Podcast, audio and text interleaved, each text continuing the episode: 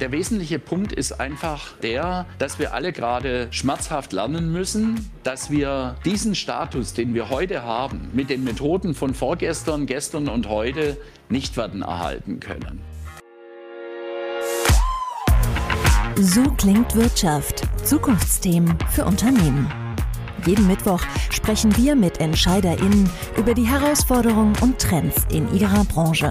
Mit jeder Menge Insights und neuen Denkanstößen. Aus der Wirtschaft für die Wirtschaft.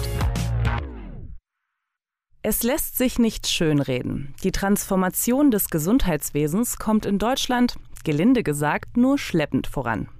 So hat beispielsweise die Corona-Pandemie schonungslos offengelegt, wo die digitalen Schwächen des deutschen Gesundheitssystems liegen. Doch statt auf Versäumnisse zu schimpfen, wagen wir in dieser Podcast-Folge einen Blick nach vorn. Wie lässt sich die Transformation des Gesundheitswesens beschleunigen? Unser Thema heute. Warum ist das wichtig?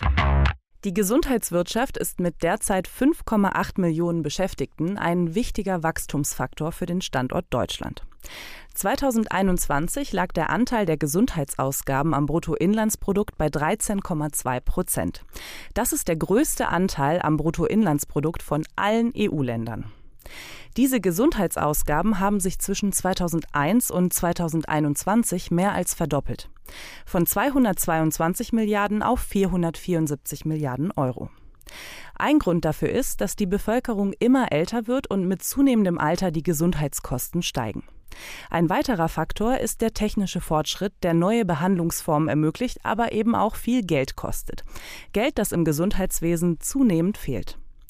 Die hohen Kosten sind aber nicht das einzige Problem. Wie in anderen Branchen werden auch im Gesundheitswesen die Fachkräfte knapp. Pflegeheime und Krankenhäuser stoßen an ihre Grenzen, die Wartezeiten für Arzttermine werden länger. Obendrein geht die digitale Transformation in Deutschland nicht schnell genug voran. Das zeigt der Digital Health Index der Bertelsmann-Stiftung aus dem Jahr 2018. Im internationalen Vergleich mit 16 anderen westlichen Ländern belegt Deutschland hier nur den vorletzten Platz. Geht es nach meinem heutigen Gast, sind Kooperationen ein entscheidender Teil der Lösung all dieser Probleme. Warum Kooperationen immer wichtiger werden und wie kooperationsbereit das Gesundheitssystem heute schon ist, besprechen wir jetzt.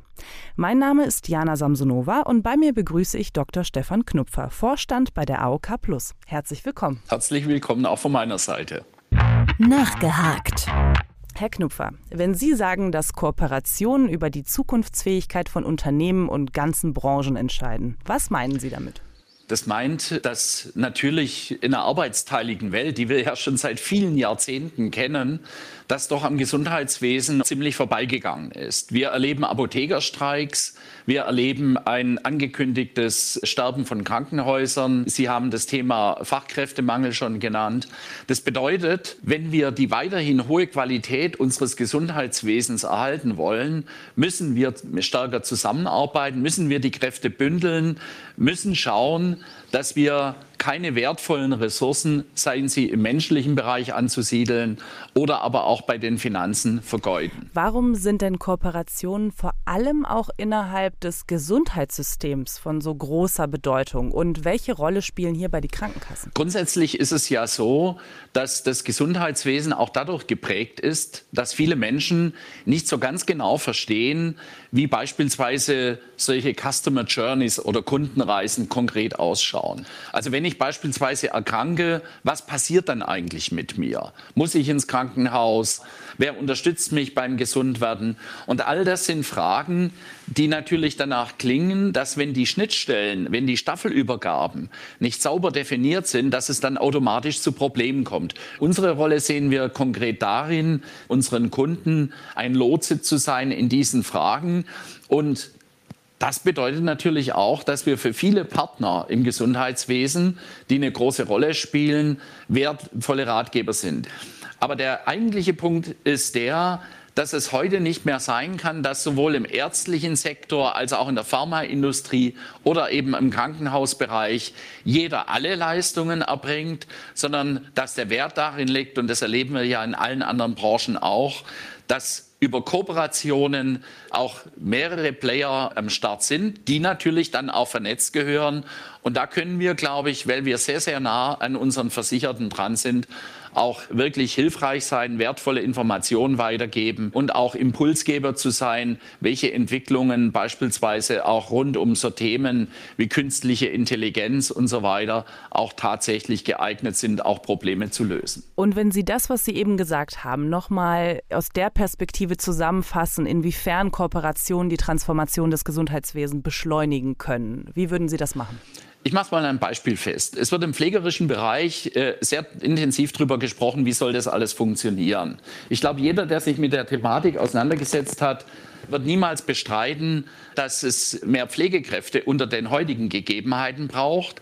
Aber jeder wird auch einsehen, dass allein mehr Geld das Thema nicht erledigt. Wenn ich auf der anderen Seite aber auch betrachte, wie wenig zum Beispiel im Bereich von Robotik zum Einsatz kommt, um eben Pflegerinnen und Pfleger aktiv zu unterstützen, dann ist es beredtes Beispiel dafür. Und wir sind, glaube ich, alle einig, dass diese Aufgaben, gerade im Bereich Robotik, dann eben nicht bei Krankenhäusern oder bei Pflegeeinrichtungen zu verorten sind, sondern da gibt es andere, die in der Lage sind, hier gute Lösungen zu generieren. Und das sehen wir ja auch. Die Start-up-Szene in Deutschland ist nicht ganz so schlecht wie ihr Ruf. Inwiefern können hier Kooperationen helfen, das ganze Thema besser anzugehen, eben Digitalisierung und Fachkräftemangel? Beispielsweise dadurch, dass natürlich die Startups auch relativ früh Indikatoren bekommen, in welche Richtung sie weiterarbeiten sollen. Also das ist natürlich schon ein ganz wesentlicher Aspekt, wenn die deutsche Startup-Szene so ein bisschen auch verschrien war im Sinne von, es gibt nicht genügend, sie sind nicht innovativ genug, dann würde ich dem heftig widersprechen. Das ist nicht der Punkt, sondern es mangelt an der Zusammenarbeit. Ja, wir haben schon auch gerade bei digitalen Gesundheitsanwendungen in bestimmten Bereichen Überangebote, während andere Felder beispielsweise völlig außen vor sind. Und da können wir wesentliche Impulse liefern, weil wir versuchen natürlich auch dann diese Lösungen zu unseren Versicherten, also zu unseren Kunden hinzubringen. Ich möchte an der Stelle auch nochmal deutlich betonen, dass es nicht angezeigt ist, dass wir uns zum Anbieter von Apps weiterentwickeln, die wir selber entwickelt haben, sondern wir sollten unseren Versicherten genau diese Entwicklungen, die es gibt, helfen, es einmal zu identifizieren. Und das ist natürlich dann auch für die Startups ein hoher Gewinn, wenn sie nicht am Markt vorbei entwickelt haben, sondern punktgenau das treffen, was auch eben Ärzte, Krankenhäuser, Krankenkassen auch bereit sind zu unterstützen und für ihren jeweiligen Einflusskreis auch anzubieten. Ist das denn jetzt alles Zukunftsmusik oder gibt es solche Kooperationen schon, beziehungsweise auf welche Kooperationen setzt die AOK Plus bereits und wie? Ja, wir versuchen seit einem reichlichen Jahr, Schritt für Schritt ein kleines Plattform-Ökosystem aufzubauen. Das meint eine App, die in der Lage ist, den Menschen in allen gesundheitlichen Fragen, also sowohl beim Gesundbleiben als auch beim Gesundwerden zu unterstützen. Und dann ist ja auch klar, wenn ich das so beschreibe, das ist eine Mammutaufgabe, die würden wir alleine niemals hinbekommen. Und wir hatten, als es um ein Präventionsprogramm ging, haben wir einmal eine solche App selbst entwickelt. Die ist gut gewesen, aber sie war schlicht und ergreifend, wenn man das jetzt mal auf alles überträgt, zu teuer. Das können wir uns nicht leisten, das wollen wir uns auch gar nicht leisten. Und deshalb sind wir jetzt bei unserer Gesundheitsassistentin Navida dazu übergegangen, das alles kooperativ anzupacken. Und so werden wir das weiter tun. Wir werden also schauen, was brauchen wir, was brauchen die Menschen, um dort echten Mehrwert zu haben. Und da hoffen wir eben, dass wir mit solchen intelligenten Angeboten, die wir jetzt Schritt für Schritt über übrigens auch immer wieder neue Kooperationspartner erweitern. Ja? Also das ist vorstellbar, dass dann, ich würde gar nicht von einer Ziellösung sprechen, ich weiß gar nicht, wie die ausschauen wird im Detail, aber dass es da 100 Kooperationspartner gibt, die daran mitarbeiten, das würde ich nicht ausschließen wollen zum heutigen Zeitpunkt. Und das hat ja auch was. Wir sind alle in der Regel Spezialisten auf unserem Gebiet. Das ist etwas, was wir sehr gut können. Und wenn wir natürlich dann die hochspezialisierten Partner zueinander bringen und die an einer gemeinsamen Sache arbeiten, dann haben wir ja als Anbieter auch die berechtigte Hoffnung, dass auch was wirklich Gutes, was Mehrwertbringendes für unsere Kunden, für unsere Versicherten rauskommt. Wie sieht denn eine erfolgreiche Zusammenarbeit aus? Gerade wenn Sie davon sprechen, dass es auch hunderte Kooperationspartner sein können. Wie managt man das denn so, dass es alles gut wird? Wichtig ist es zumindest mal für uns, dass wir sehr genau wissen, was wir wollen, wie unsere nächsten Entwicklungsstufen ausschauen. Aber woran es im deutschen Gesundheitswesen wirklich krankt, ist das Thema Kundenreise, Customer Journey, Patient Journey, ist jetzt egal, wie wir es nennen. Das bedeutet, gibt es denn eigentlich jemanden, der wirklich von Anfang bis Ende, also End-to-End, wie man so schön sagt, diese Reisen begleitet und diese konfiguriert. Und natürlich werden wir auch bei unseren Angeboten darauf achten, dass wir möglichst ganze Kundenreisen werden abbilden können. Also das hat schon sehr viel auch mit Kenntnis über den Start-up-Markt zu tun. Aber glauben Sie mir bitte, es ist immer noch einfacher, sich einen guten Überblick über diesen Markt und alles, was da an Neuerungen reinkommt, zu erhalten, als anfangen, die Dinge selbst zu entwickeln. Jetzt haben wir ganz viel über Start-ups gesprochen, aber können Sie sich eigentlich in Zukunft auch vorstellen, mit Akteuren zu kooperieren, die jetzt nicht klassischerweise Teil der Gesundheitsbranche sind? Wenn ja, welche wären das und wie könnte so eine Kooperation aussehen und wenn nein, warum nicht? Wenn man es mal realistisch betrachtet, Dinge, die unser Wohnumfeld betreffen, Dinge, die unsere Ernährung betreffen, Dinge, die unseren Lebensstil betreffen, haben heute mehr denn je, und das Bewusstsein ist da, Einfluss auf unsere Gesundheit. Entweder, dass sie uns helfen, gesünder zu leben, oder dass sie eben, wenn es dumm läuft, auch Krankheiten forcieren.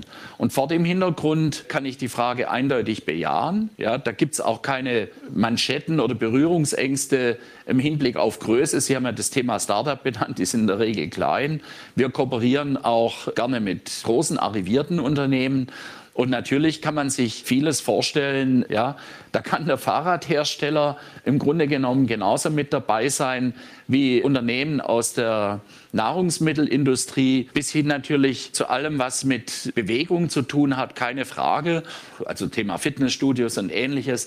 Aber natürlich kann das auch in Richtungen gehen, so rund um psychische Gesundheit, Entspannung etc. Also Dinge, das hatten wir ja auch in der Corona-Zeit erlebt, die zunehmend an Bedeutung bekommen. Und jetzt der Gedanke zum Mitnehmen. Wenn Sie jetzt noch einen Gedanken hätten, den Sie unseren ZuhörerInnen abschließend mit auf den Weg geben würden, welcher wäre das?